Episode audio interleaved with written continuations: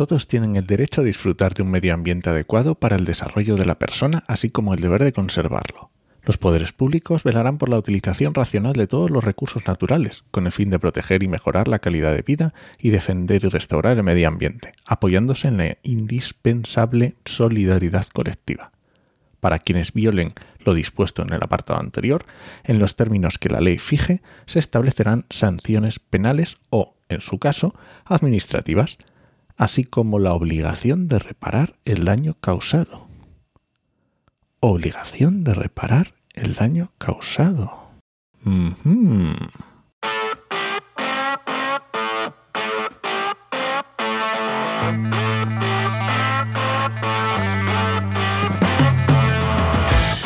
Bienvenidas y bienvenidos a RSC, Rescate sostenible corporativo. Tu podcast salvavidas para sobrevivir en la selva de la sostenibilidad sin morir en el intento.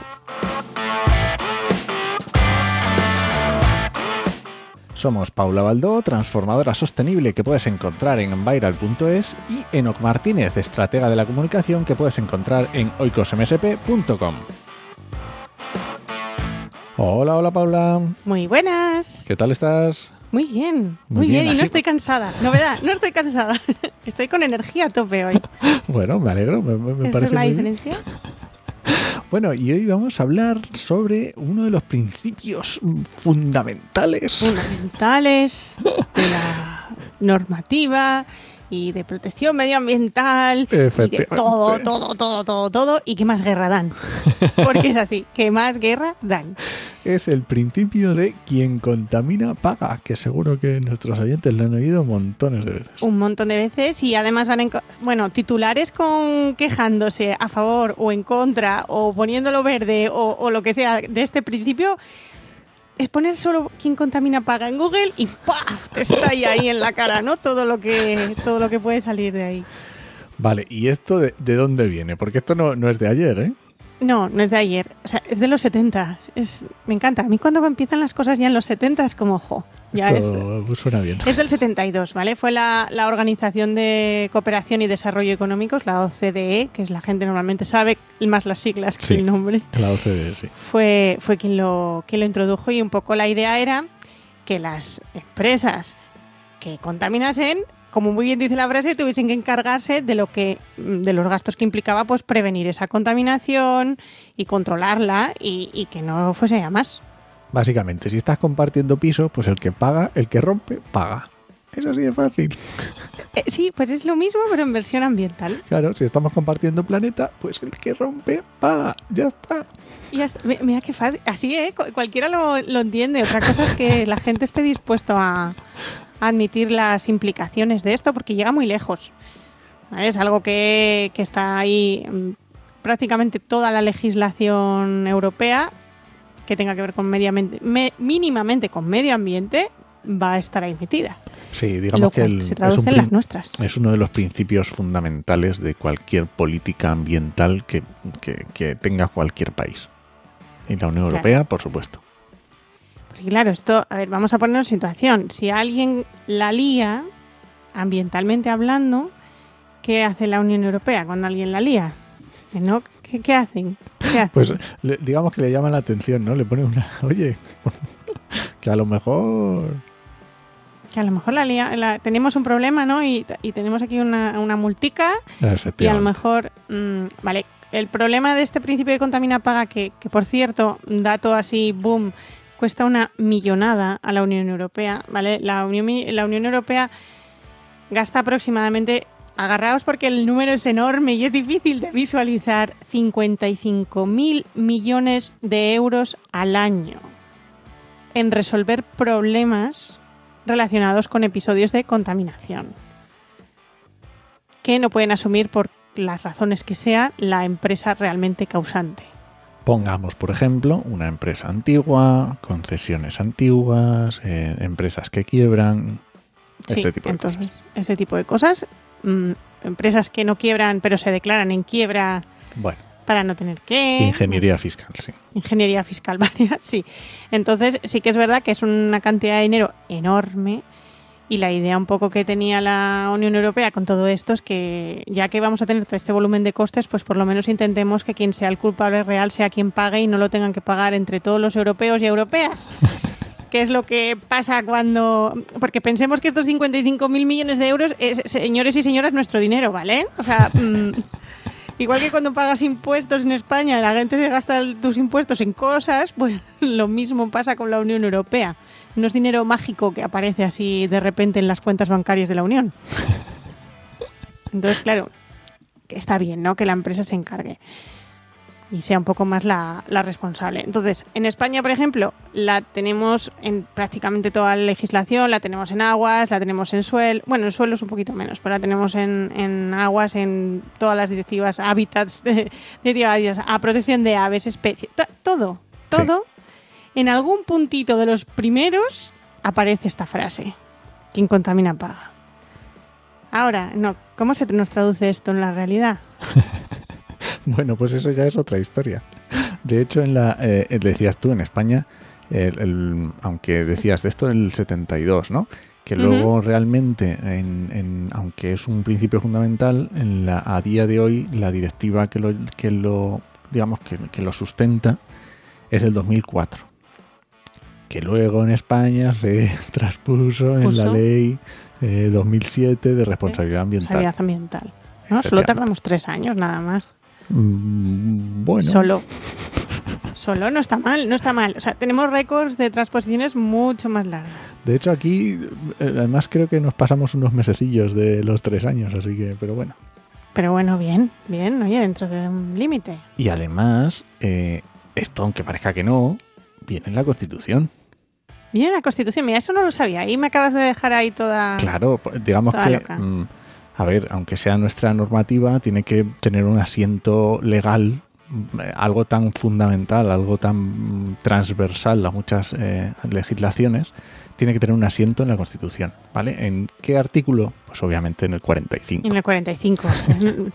Para los de medio ambiente es nuestro artículo. Efectivamente es nuestro artículo.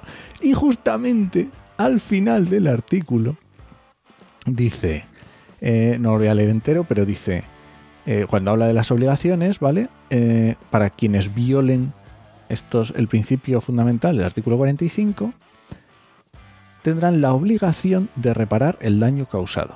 Así es como termina el artículo 45. reparación de daño.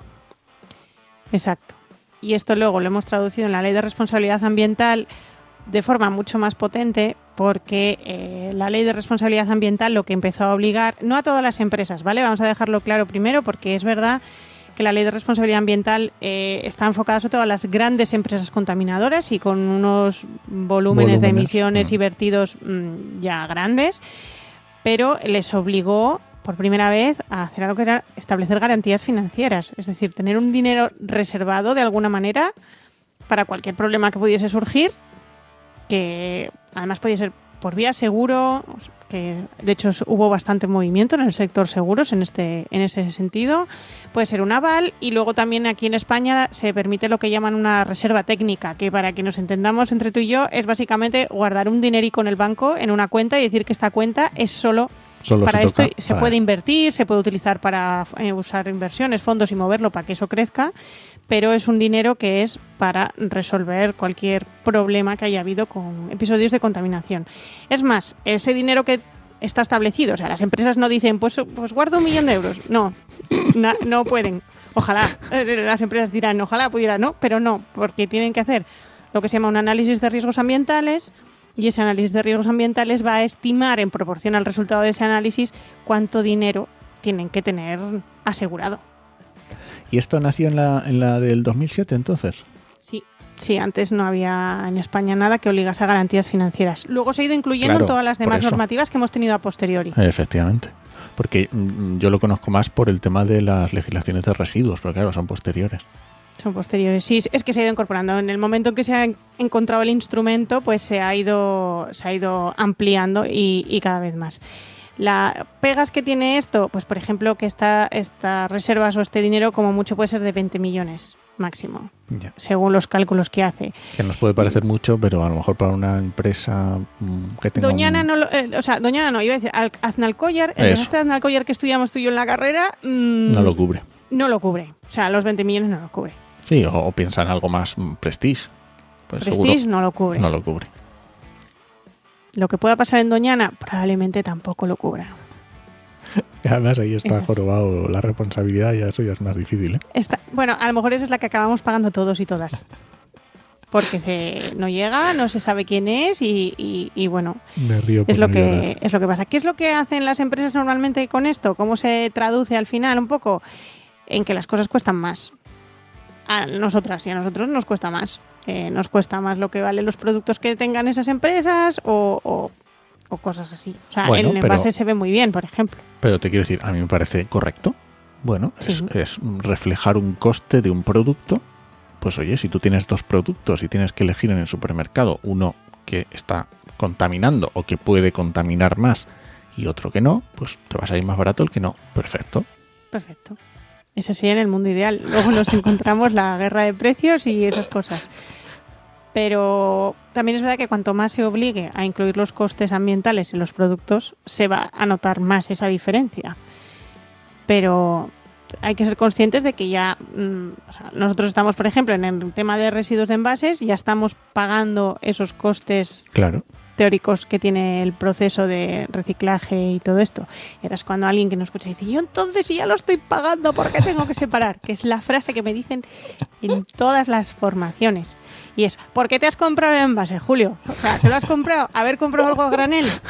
Ahora, ¿sabes eso de quien contamina paga? El que ha contaminado eres tú. ¿Por qué te has comprado el envase? Y además es que muy interesante porque me gusta esto porque es quien contamina paga no significa que tengas que por pagar tengas derecho a contaminar. Exacto, eso es otro debate muy chulo que se suele salir en este tipo de formaciones y sesiones. Porque sí que es verdad que la gente piensa que con, con esto, como pagan, pues pueden contaminar. No, la realidad es que no. Y de hecho hay límites en un montón de cosas. Pasa que, claro, la gente no se sabe ni los límites de vertido, ni los límites que hay ahora para las envases de plástico, cuánto plástico pueden tener, ni la tasa que les van a poner de pagar por cada tonelada de plástico virgen que utilicen en sus productos. O sea, esas cosas la gente no lo sabe. Sí, pero que a lo mejor también es, eh, puede ser un problema de comunicación o incluso problemas de no traspasar esos costes de forma adecuada al De consumidor. forma adecuada. Claro. Si es que además, eh, quien tenga coche, si alguien que nos escucha tiene coche, cada vez que le cambie las ruedas, está pagándolo. Claro. Por ejemplo, los costes de, de descontaminación del tema de ruedas los estás pagando. Eso que te ponen ahí una tasita. Si miras la factura que te da el taller, viene porque además por ley tiene que estar desglosada. Entonces te viene ahí. ¿Cuánto estás pagando? Ahí lo vemos, pero como no lo vemos en otras cosas, pues eso, en un envase, a mí me encantaría.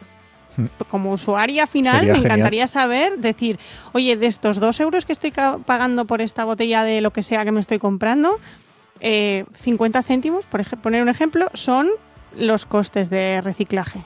Sí, estaría genial. A mí me daría una información muy útil y me ayudaría también más a elegir, de hecho, si, si puedo elegir. De hecho, hay problemas con este tipo de cosas porque, por ejemplo, a, a lo mejor nos da para otro programa para explicarlo más, pero con el tema de los derechos de emisión, que también es otra de esas formas que hay Claro, de al final es otra, es otra forma de contaminar. de, sí, de contaminar, eh, pues por ejemplo ha habido liadas, liadas muy gordas, pero porque el propio sistema mm, está mal calibrado. Muchas veces estos sistemas cuando se generan se calibran mal. Eh, lo típico de, al principio como no sabemos muy bien cuántos derechos de emisión van a tener las empresas, vamos a darlos un poco así a lo bruto y luego ya iremos ajustando con los años, pero luego las empresas que no son tontas dicen, ah, que es que si no me los gasto todos el año que viene me van a dar menos. Bueno, pues entonces ya buscaré una forma de gastármelos todos.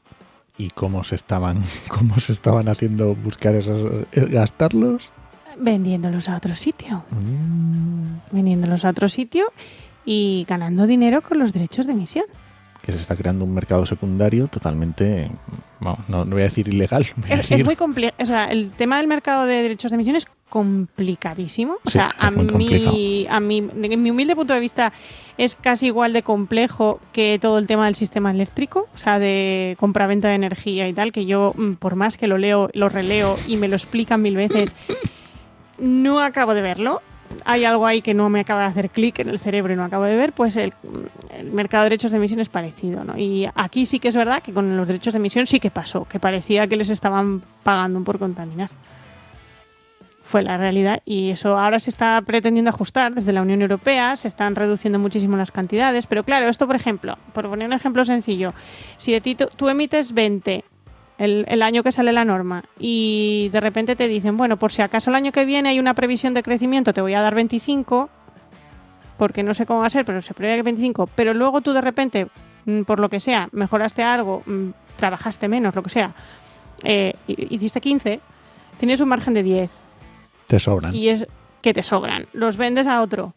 Y el año siguiente te vuelven a dar 25, porque como los gastaste todos, Eso es.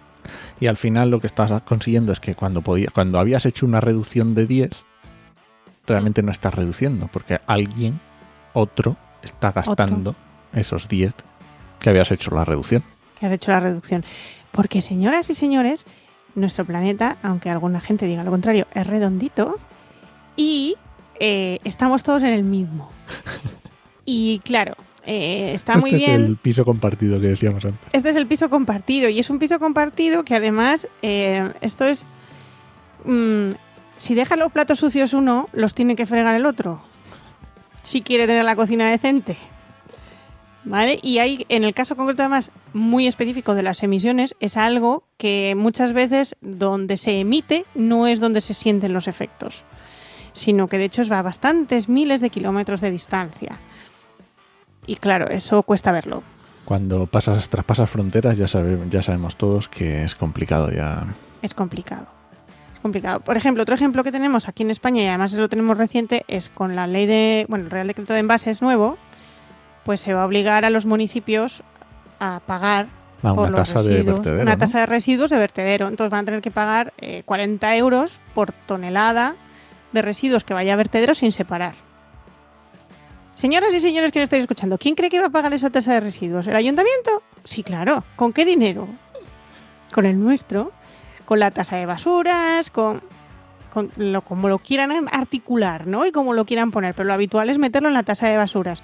¿Cómo hacemos que no sea tan grande nuestra tasa de basuras? Separando. Por eso tenemos que separar. qué desgracia. Para que no nos cobren más. De hecho, una de las cosas maravillosas de la ley esta y de la ley de residuos es que precisamente vamos a ver en papel cuánto cuestan de verdad. Tienen la obligación de separar, poner los costes reales de, la gestión de residuos. Y diferenciados por cosas. Por cada campo y cada tipo. Sí, esto está en la nueva ley de, o sea, la nueva ley de residuos y el decreto de envases. O sea, Eh, también es otro dolor de cabeza para los ayuntamientos. Yo soy plenamente consciente ¿eh? que, hay ayuntamientos que se les escapa. Ni siquiera saben realmente cuánto les cuesta la gestión de residuos, entonces, ¿cómo lo van a explicar en la factura? Efectivamente. Y además es una cosa muy interesante también, que lo estábamos viendo en una de las normativas, de- bueno, en un escrito de la Unión Europea, que la- de la Comisión, que claro, decía que, eh, claro, eh, lo que decía Paula de los 55 mil millones de euros, es muchísimo dinero y una de las principales, eh, digamos, herramientas de los, de los organismos de gestión, de las administraciones, son Mm. los impuestos. Pero claro, los impuestos a nivel europeo normalmente están mm, sujetos, las decisiones eh, relacionadas con impuestos están normalmente están al requisito, sujetas al requisito de unanimidad en el proceso de eh, codecisión. Y esto hace que sea muy complicado. Claro, porque unanimidad es que todos estén de acuerdo, ¿no? Todos los países mm, tienen que estar de acuerdo. Tienen que estar de acuerdo. Vale, otro ejemplo. Eh, ¿Tú eres capaz de ponerte de acuerdo con tus vecinos en la reunión de comunidad de vecinos? No, ¿verdad? Pues imagínate todos los países de la Unión Europea con sus diferentes intereses, eh, características, necesidades concretas, porque cada uno somos distintos, aunque estemos en, en la, en la misma Europa, eh, cada país tiene sus peculiaridades, más luego el, el político o la política de turno que esté gobernando en ese momento, que como además sean de los diferentes, mm, olvídate de tener acuerdo. Y además es que lo justo lo estábamos viendo en, una, en un, un escrito de la Comisión Europea, en principio de quien contamina paga, que hablaba bueno, de su aplicación, de sus, de los problemas y todo.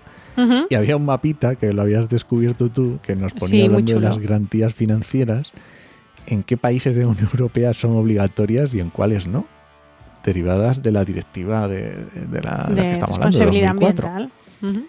Y es que son cinco países. Cinco países, entre los cuales estamos. Sí. Garantía financiera obligatoria, pero son cinco. De Son cinco 27. países. De 27. Madre mía. Madre mía. En fin. bueno, esto cambiará. Esto cambiará. De hecho, hoy tuve una reunión esta mañana muy interesante que, que ya te contaré con detalle, pero una de las cosas que he aprendido esta mañana, y me encanta reunirme con potenciales clientes porque aprendo un montón. He aprendido que el año que viene en Francia el cálculo de huella de carbono va a ser obligatorio para todas las empresas de 50 trabajadores o menos. O sea, de Oh. 50 trabajadores para arriba. Muy bien. 50 no son tantos trabajadores, 50. ¿eh? Por eso. Sí, sí, sí, eso me han contado esta mañana. Entonces, claro, mm, que aquí copiamos todos, señoras y señores, ¿eh? Oye, ¿y, Y y eso- este cálculo tendrá que estar eh, auditado? No sé, pero yo estoy segura que la, la rama de, de, de Oca Global donde trabajaba nuestra anterior invitada está frotándose las manos en ese país. Es que es O sea, justo lo que estaba pensando. Es lo justo lo que estaba pensando. Digo, esto es mucho trabajo, ¿eh? Es mucho trabajo. En el sector ambiental, ¿eh? Ujú, muchísimo trabajo. Y a ver, que esto se copia todo, que seamos realistas. Francia se caracteriza a nivel medioambiental en que le gusta ser pionero en Sí. muchas cosas, Mm. eh, le gusta, a veces luego no cumple bien, ¿vale? Porque no vamos a poner aquí todos los países como otros países que son perfectos y nosotros no, no, No, es no, verdad. no. Pero sí que es verdad que a Francia le gusta, mm, cuando hay una tendencia legal o una tendencia normativa, le gusta intentar ser de los primeros en aplicarla, incluso antes de que sea, incluso antes de que sea obligatorio. Sí, tenemos recientemente el tema de los vuelos en avión. Hace Sí. mucho tenemos tema de bolsas de plástico, de desechos, sí. eh, estos de plásticos de un solo uso, en comedores. Son los que primeros que han puesto el índice de reparabilidad en los productos de aparatos eléctricos y electrónicos. los- es más, yo, creo que es un poco como un patio de experimentos, Sí. ¿no? Para ver qué tal, cómo se puede aplicar luego todas estas cosas realmente en la práctica en la- el resto de países de la Unión. Entonces, si Francia está obligando a la huella, en fin, la que nos espera al Bueno. resto de países, ¿eh? Esto no solo a nosotros, sino Mucho trabajo por delante, eso está perfecto. Yo encantada, ¿eh? Yo encantada de que haya mucho trabajo. Así que todo lo que venga, pero que me dejen de vacaciones. Bueno, ya no queda, ya no queda nada, Paula, que estamos Ya a no finales nada, de junio, no queda Ya está, ya está, es un un, par de programas y nos vamos de vacaciones. Un par de programas. Ya, solo quedan dos. Sí, dos y nos vamos Oh. de vacaciones. Bueno, pero en septiembre volveremos, ¿no? En septiembre volvemos, sí, sí, sí, sí, Vale. por supuesto. ¿Quieres terminar ya con esto? Mm, Yo creo que sí, creo que ha quedado bastante claro que el quien contamina paga, aplica y luego no se aplica. O sea, aplica al que, a las empresas y a nosotras también. Y que, mm, que tener que pagar no significa que tengas derecho a contaminar. Eso también que tiene que quedar clarísimo. Clarísimo. Muy bien, pues nada, pues muchas gracias por escucharnos y puedes dejarnos comentarios y sugerencias en podcastidae.com o en tu reproductor preferido. Hasta la semana que viene. Nos escuchamos.